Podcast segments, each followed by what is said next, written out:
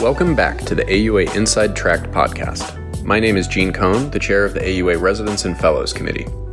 Today's episode features a panel discussion presented at the AUA 2019 Residents Forum on career paths and opportunities outside of academic or hospital based practice. The panelists are Drs. Joseph Macaluso, Angel MD, Gary Kirsh, founder of the Large Urology Group Practice Association and of the Urology Group in Cincinnati, Ohio, and Aseem Shukla, Assistant Global Secretary of the AUA. For the last portion of the program, we're going to have two roundtable discussions focusing on uh, practice opportunities for after residency. Uh, I know that many of us are exposed uh, primarily to academic practice, maybe with some community hospital employed uh, access on the side, and, and some residencies are lucky to na- enough to have the opportunity to rotate with some private practices to get that exposure. But there are so many more opportunities out there uh, for us after residency uh, and we really appreciate the opportunity uh, to have Drs. Kirsh, Macaluso, and Shukla um, discuss some of the, the kind of less traditional, off the beaten path opportunities. Um, so, first off, we'll start off with Dr. Kirsh. Uh, he's the founder of the Urology Group in Cincinnati. He was a founding member of LUGPA. Um, and he's going to talk to us about some of the opportunities uh, that exist in uh, private equity. Well, thank you. It's a great pleasure to be here. Well, I find it fascinating that I've been invited to talk about non traditional uh, options in, in practice because I have a feeling I'll be invited back in a year or two and I'll be moved over to the traditional options in practice session because what we're talking about now are trends that are occurring in independent practice that are likely to continue to occur over the next uh, couple of years uh, and beyond. Uh, so uh, i was asked to talk about uh, private equity investment in independent practice. I do represent uh, independent practice. Independent practice is in my core. On my tombstone, they're going to put, he worked to save independent practice. That's what I've been all about for the last 25 years. And so I want to just give you in a few minutes uh, some concepts, some ways to rethink uh, about independent practice as we uh, emerge into a changing healthcare landscape.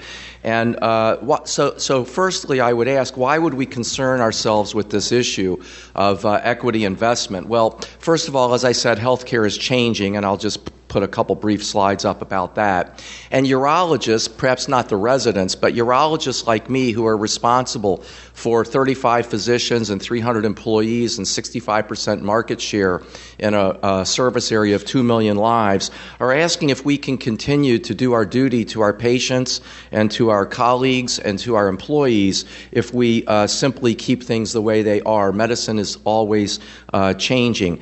And, uh, and we're asking that question. And moreover, Moreover, uh, urologists around the country are being bombarded with practice opportunities that maybe they haven't even uh, sought after. So, how is healthcare changing? Uh, we all know this. Healthcare is consolidating. Uh, on this slide, you'll see health system merger activity. And on this slide, you'll see uh, the uh, increasing trend of physician employment uh, by health systems. And last year, the AUA survey data indicated that 50% of urologists are now hospital employed. Now, I don't stand up and disparage any employment model at all, hospital employment or otherwise, but uh, we continue to believe, and perhaps it's beyond the scope of my brief comments here, that independent practice is a very important part of the landscape of American medicine. Uh, independent practice is, can be a better, faster, cheaper way of providing care, a more innovative way and flexible way of providing care, uh, and can provide uh, innovation in the marketplace. And we actually think that's uh, going to be a direction that the health system goes in the future. So we're interested in preserving uh, independent practice. Now, how is healthcare changing? We all know all of this that uh, reimbursement complexity, increasingly sophisticated business functions are required, and even on the clinical level, it's very hard to master all all of the clinical aspects that you're being able to learn as residents, and subspecialization is really necessary to avoid burnout. Uh, so, what can non hospital employed uh, independent urologists do to avoid uh, all of these complexities and navigate the future? The answer is very simple we need to acquire scale. Now, as I said, I run a group in uh, Cincinnati. We have 35 physicians, 65% market share. You might think that we have all the scale we need, but forward thinking urologists, and I like to think I'm one of them, believe that we don't have all of the scale that we need.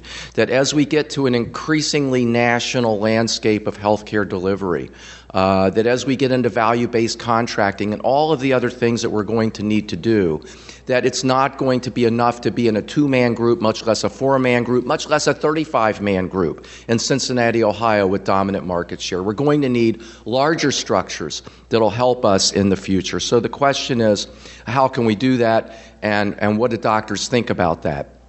Well, doctors are afraid of larger structures and scale, and the reason they're afraid of it is because they think they're going to lose their independence. So I would say to you, if you're looking at independent practice, you need to start thinking about a different way of looking at independent practice. And just to give you a brief example, the only truly independent practice in America today is a solo practitioner, which very few, few of us are. In a 30 person urology group, we got some scale, as I said, but we're only 130th independent as individuals. We're still subject to the will of a 30 person group. So, how can we think of independence in a new way? And I would submit to you, and, and this is the take home message I'd like you to go home with, that the sine qua non of independent practice is changing. And what it really means is a practice in which the physician owns an equity position.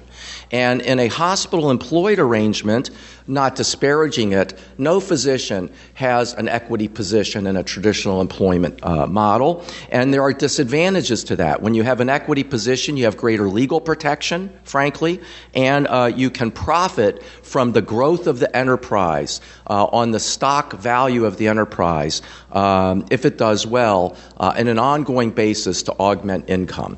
So I do have a few other slides, but um, I think I'll stop there because I want to respect the time uh, in about 20 seconds. So again, my message is a successful urology group of the future will offer meaningful scale while maintaining um, while maintaining equity ownership. Uh, and the way the market is uh, looking at um, equity ownership today is by taking groups like myself, and you're going to hear from Dr. Siegel uh, in a few minutes, and he's going to talk about traditional practice, but in fact, his practice isn't traditional at all. It's just like the practice that I'm describing. Uh, and uh, you're, you're, going to, to learn increasingly when we have more time to d- discuss in the panel or at other sessions uh, what it means, the ups and, down, and downs of bringing in an equity partner. Everything's not perfect perfect, but everything's not bad. Everything can be quite good, and we need to start learning about this option in the landscape. Thank you. I'm sorry I went a little over. Good morning. Thank you again. It's been about 20 years since I had the privilege to lecture to the residents in this format. I'm going to talk about a subject that most of you may have heard of or may not have heard of, but probably are not that familiar with and something that I've become involved with and have enjoyed very much. Um, why should you care at this point in your career while you're worrying about getting a contract or paying off your debt about investing in healthcare startups? Um, because frankly, the urology that you are trained to do today will not be the practice that you practice in five years or 10 years or 15 years. That's how rapidly genetics, engineering, artificial intelligence, all these new developments are occurring, and your practice will look very different. And I've asked why physicians in particular should look into this, and I've, I've got some reasons I think you should consider it. First, who's more qualified than you to assess a new technology, a new device, a new drug, a new application for the iPhone related to healthcare? You're certainly as qualified as any Wall Street analyst to do that. So you should be involved in that. Secondly, despite the fact that many of you raised your hand about making $500,000, my first year contract was $52,000. But in any event, most of you will not be wealthy enough to write the traditional check that an angel investor writes, which is a quarter to a half million dollars. You'll live well, you make a good living, but you will not be wealthy enough to do that. Uh, maybe a few of you will, but very few of you. Third, the reason I like is that it's, a, it's sort of a social investment. Uh, you're investing not only in health care for the community, but also potentially for yourself and your family for new ventures that may improve health for everyone. Fourth, and I definitely believe this, the true health reform that's occurring is occurring by physician scientists, bioengineers, biomedical uh, researchers it's not coming from Washington, D.C. It's not coming even from necessarily medical societies, although I love the AUA. Um, it's coming from innovation, and you should try to be part of that. You've heard a lot about burnout. it exists, but I personally have found that this is a great way to kind of fight burnout because I'm involved in all types of healthcare ventures, not just urology, but across the board. And lastly, you should know that historically, doctors in general, but urologists in particular, are very conservative when it comes to money. I presume most of you are. But over the last 40 years, urologists have been very entrepreneurial. This goes back to the advent of lithotripsy in the, in the early 80s and lithotripsy partnerships that have evolved from that. So I think as a group, we have evolved where this is not something that is, that is totally foreign to us. Now, a group that I'm involved with, and there are others, called Angel MD, uh, formed out of the Jobs Act, which was passed by Congress in 2012, which allowed for crowdfunding. You've all heard of Kickstarter and these other things because this is what allows you to write a check for maybe $10,000 and achieve the same level of participation as a traditional angel that would write a check for a quarter million or a half million dollars. Most of you, when you get that $500,000 contract, you will be able to write a check for $10,000. And what we're trying to do is connect only healthcare startups with physicians and healthcare interested investors. We currently have about 15,000 actually registered investors, of which roughly 10,000 are physicians. We have almost 1,500 healthcare startup companies registered. Uh, about 1,000 of them are highly active. And we've actually uh, deployed about $15 million in investment capital in 40 transactions, 40 different companies. And I'll give you just an idea of some of the companies. Uh, probably we have about 50 to 60 registered companies that are directly related to pelvic floor, urology, OBGYN, et cetera. Uh, these companies that we've invested here run the gamut from football helmets to protect you from intracranial brain damage, which is a big issue, uh, to uh, orthopedic implants, to new drugs for cancer. So there's a whole list of things here uh, that we vet and we look at. And I would hope that you would consider this as you go out and start making a little a little more money, pay off some of that debt. It took me 15 years to pay off my debt, so I do understand. But you will have the opportunity to look at some of this and why not you? Why shouldn't it be you? You, as physicians, you, as urologists, you have as much knowledge about this area of, of development as anyone else. And there are many, many people at your universities, in your communities that are working in these areas who are looking for participation as advisors, as researchers, as investors uh, from young doctors like yourself. So I'm easy to find. If you have any questions, I'll be happy to answer them, and thank you for your time. Thanks, Dr. Kirsh Macaluso. Those were uh, eye opening for me, too. A lot to learn after almost, uh, whatever, 15, 17 years of practice. So mine's a little bit of a different change of pace. I don't know if I actually belong in the same uh, panel, but uh, my career track has taken a little different uh, path. Uh, I'm a pediatric urologist at the Children's Hospital of Philadelphia, so pure academic practice wise. However, I've really integrated international, uh, which, as I know, almost uh, from some surveys, 60% of you sitting here are going to want to do some international work during your career. You're going to be involved in some uh, international collaboration or project. I'm also now the assistant secretary of the AUA, so I help John Denstedt in covering Asia and Australia. So about once a month, I'm on a plane to an Asian country uh, at their meetings, representing them, teaching lessons in urology, the best of AUA courses, uh, different uh, memorandums of understanding and whatnot.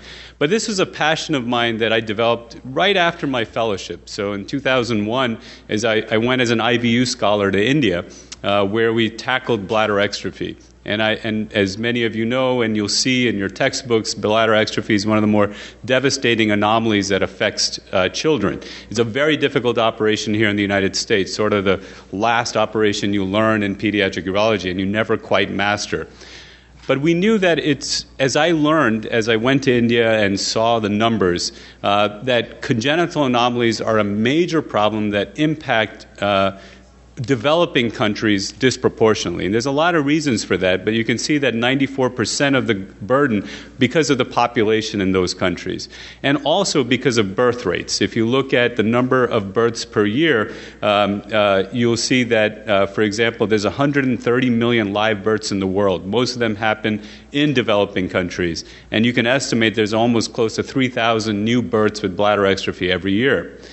And if you manage them improperly, the consequences are severe. You can have, you know, upper tracts can be blown out, you can lose a phallus, you can have long term urinary uh, tract infections and incontinence. So, how do we, we also know that if we increase our own volume, if your experience increases, just like with prostatectomies, just like with ureteroscopies or anything else, the more you do, the better you get at this operation. So, how could we do that? How could us American surgeons who see a volume of this, but not nearly as much as we think we need? I mean, at a busy institution, you might see five, six, maybe seven new exstrophies. And I'm talking about CHOP, uh, Boston, Hopkins. Most uh, children's hospitals will see one case a year. How do you get good at it? So we built a sustainable, sort of long term model where uh, multiple American hospitals team up with a children's hospital in, in India um, and we wanted to build it in such a way that this would be a long sustaining uh, collaboration. So, how do we make that work? Well, first, you have to be committed to return to the same institution. We decided that taking on complex anomalies, it's very unfair to fly in, do a whole bunch of cases in a cool part of the world, tourism, and then fly back and never go back to the same place. So we committed to one hospital that we will continue to return here for as long as you need us and as long as it takes. And when you manage something so complex, you have to be sure that they have the capacity to handle such a thing. Um, and so uh, once we determined that, uh, we decided that we could build a way where each year we return, and this is you know the hospital ward where all of the patients get admitted uh, the night before. So this isn't you know we're going to come in and do a lot of cases. These are all the patients we did from previous years and new patients who all return. All of them are analyzed by our team because bladder exstrophy needs follow up surgery for a lifetime potentially. So you have to be committed that once you've touched one of these kids, that you're going to return every year for, and now we're into our 12th year that we've been going back to the same institution you know, operating is one part of it. The follow-up care, uh, training those local uh, doctors, and then making it sustainable as a research endeavor. So, you know, we followed these patients closely, made sure that we could deliver results for something like exstrophy that are uh, equivalent and scientifically justifiable. We just published that data in uh, JAMA Surgery, uh, so that this is respectably uh, robust data that we're following so that not only are we touching these patients, this is our entire team. It grew from two surgeons now to an entire uh, collaborative team that you can see there. So, uh, you know, we're, including uh, doctors, nurses, social workers, uh, pa- parent support groups. Uh, you know, there's a, a, varied areas in which our uh, research endeavors are now moving forward. So it's essentially building a center of excellence. Um, and then these are all the diff- different areas that we have improved because of this collaboration. And then the way we make this sustainable is by bringing other physicians uh, there to learn. So it becomes a course. So each year, multiple surgeons from the United States uh, uh, pay a certain tuition to join us for a week of bladder exstrophy immersion. And out of that, we've been taking patients from many different parts of the world that come with their surgeons to India. Because bringing a patient to CHOP it's several hundred thousand dollars to take on an exstrophy patient, keep them for six weeks. It's not sustainable for the number of need there is. So instead, we bring the patient, our team flies to India. Patients come from all over the world. We take care of them there with a team that is now fully trained to be able to offer this. And the same model is now being replicated by Ron Mathews of Johns Hopkins, and now SIU is being replicated in Uganda. So it's a reproducible model that we're taking forward. And I'll just recognize Rich Grady, uh, who uh, passed away uh, very tragically a few years ago, but was the key to beginning our collaboration. Uh, so, Dr. Kirsh, you, you sort of ran out of time a little bit when discussing um, specifically the, the private equity um, opportunities that are existing. Did you want a, a minute or two to expand on that? I never turned down a minute or two at a microphone. Fair enough. Uh, so I, I think that um, it's a complicated subject, and to quote a friend of mine, one can't talk about private equity investment. It's not a soundbite. It's a complicated subject. And I think what uh, physicians need to understand is that there's a value uh, to acquiring scale, as I said, and there's a value to having help with that. There's a value to bringing in a partner who has experience at uh, professionalizing uh, medical businesses and, and uh, helping them grow and run more professionally like businesses. And that the, that the doctor doesn't have to fear that because doctors mostly want to focus on practicing medicine and the ability to safely practice medicine without having to take your time to worry about MACRA and MIPS is enhanced if we bring in the right partners. Um, when you have a private equity partner, it truly is a partner, and they are not interested in the clinical practice of medicine. That's always walled off, and in fact, it's probably legally walled off. So it's it's a synergy between uh, business people that can help you uh, with the business functions of medicine and acquiring scale and navigating all of the IT and HR and regulatory challenges without having to do it by hook or by crook poorly as physician run entities. And the, the doctors that are hospital employed, they don't think about it, but they have the support because they, they basically focus, unless they go into administrative path, which doctors can do under my scenario as well, they basically focus on healthcare and have the hospital staff doing that work for them. And we need to find models for that in independent practice that I've described. Thanks, Dr. Treadwell. Can you talk a little bit about um, what kind of resource and infrastructure is needed here, like from either a contract perspective or from the hospital, to allow you to not use vacation days or your own funds to make these kinds of trips? Thanks. Yeah. I, you know, in fact, uh, right after Dr. Kirsh mentioned the uh, certain advantages of that type of practice, it came to me that that is important. Um, you know, we are able to do this even though it's an academic model because we have autonomy within our surgical practice. So we function sort of like a private practice in that we can count our opportunity costs, we can calculate what it means, and then as a as a group, we made a decision that certain things are important, are priorities for our group. A hospital can't really do that. A hospital, you know, some of my partners who joined from other academic centers, say Seattle Children's, Cincinnati Children's, actually have a number of days because they're hospital employed that they can spend. And it's really impossible to make a week or 10 days happen without having a consequence to that. When you're a group and you have autonomy, we decided that, look, this is a priority for our group. It's part of our mission. And this is something that the partners are committed to. In that scenario, you can create an opportunity cost. What does it cost for Aseem Shukla to be away for one week? What is the hit? And then find ways of compensating that. So, I think you have to have that. For me, it was having that conversation up front when I went to CHOP, when I was recruited there, that this is a passion of mine.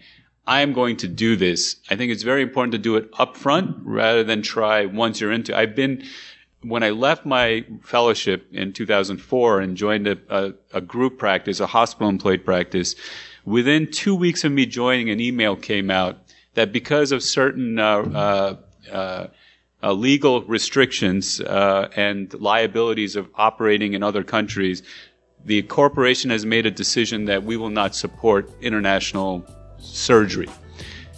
You know, pretty soon after that, I left that practice. So know these things up front. Are you going to allow international practice? Are you going to cover me when I'm overseas? We have now an insurance plan that covers me when we're operating overseas. A lot of things that you should look on the on the front end before you join a practice. Thank you for listening to the AUA Inside Track podcast, an official podcast of the American Urological Association. For more information, please visit auanet.org.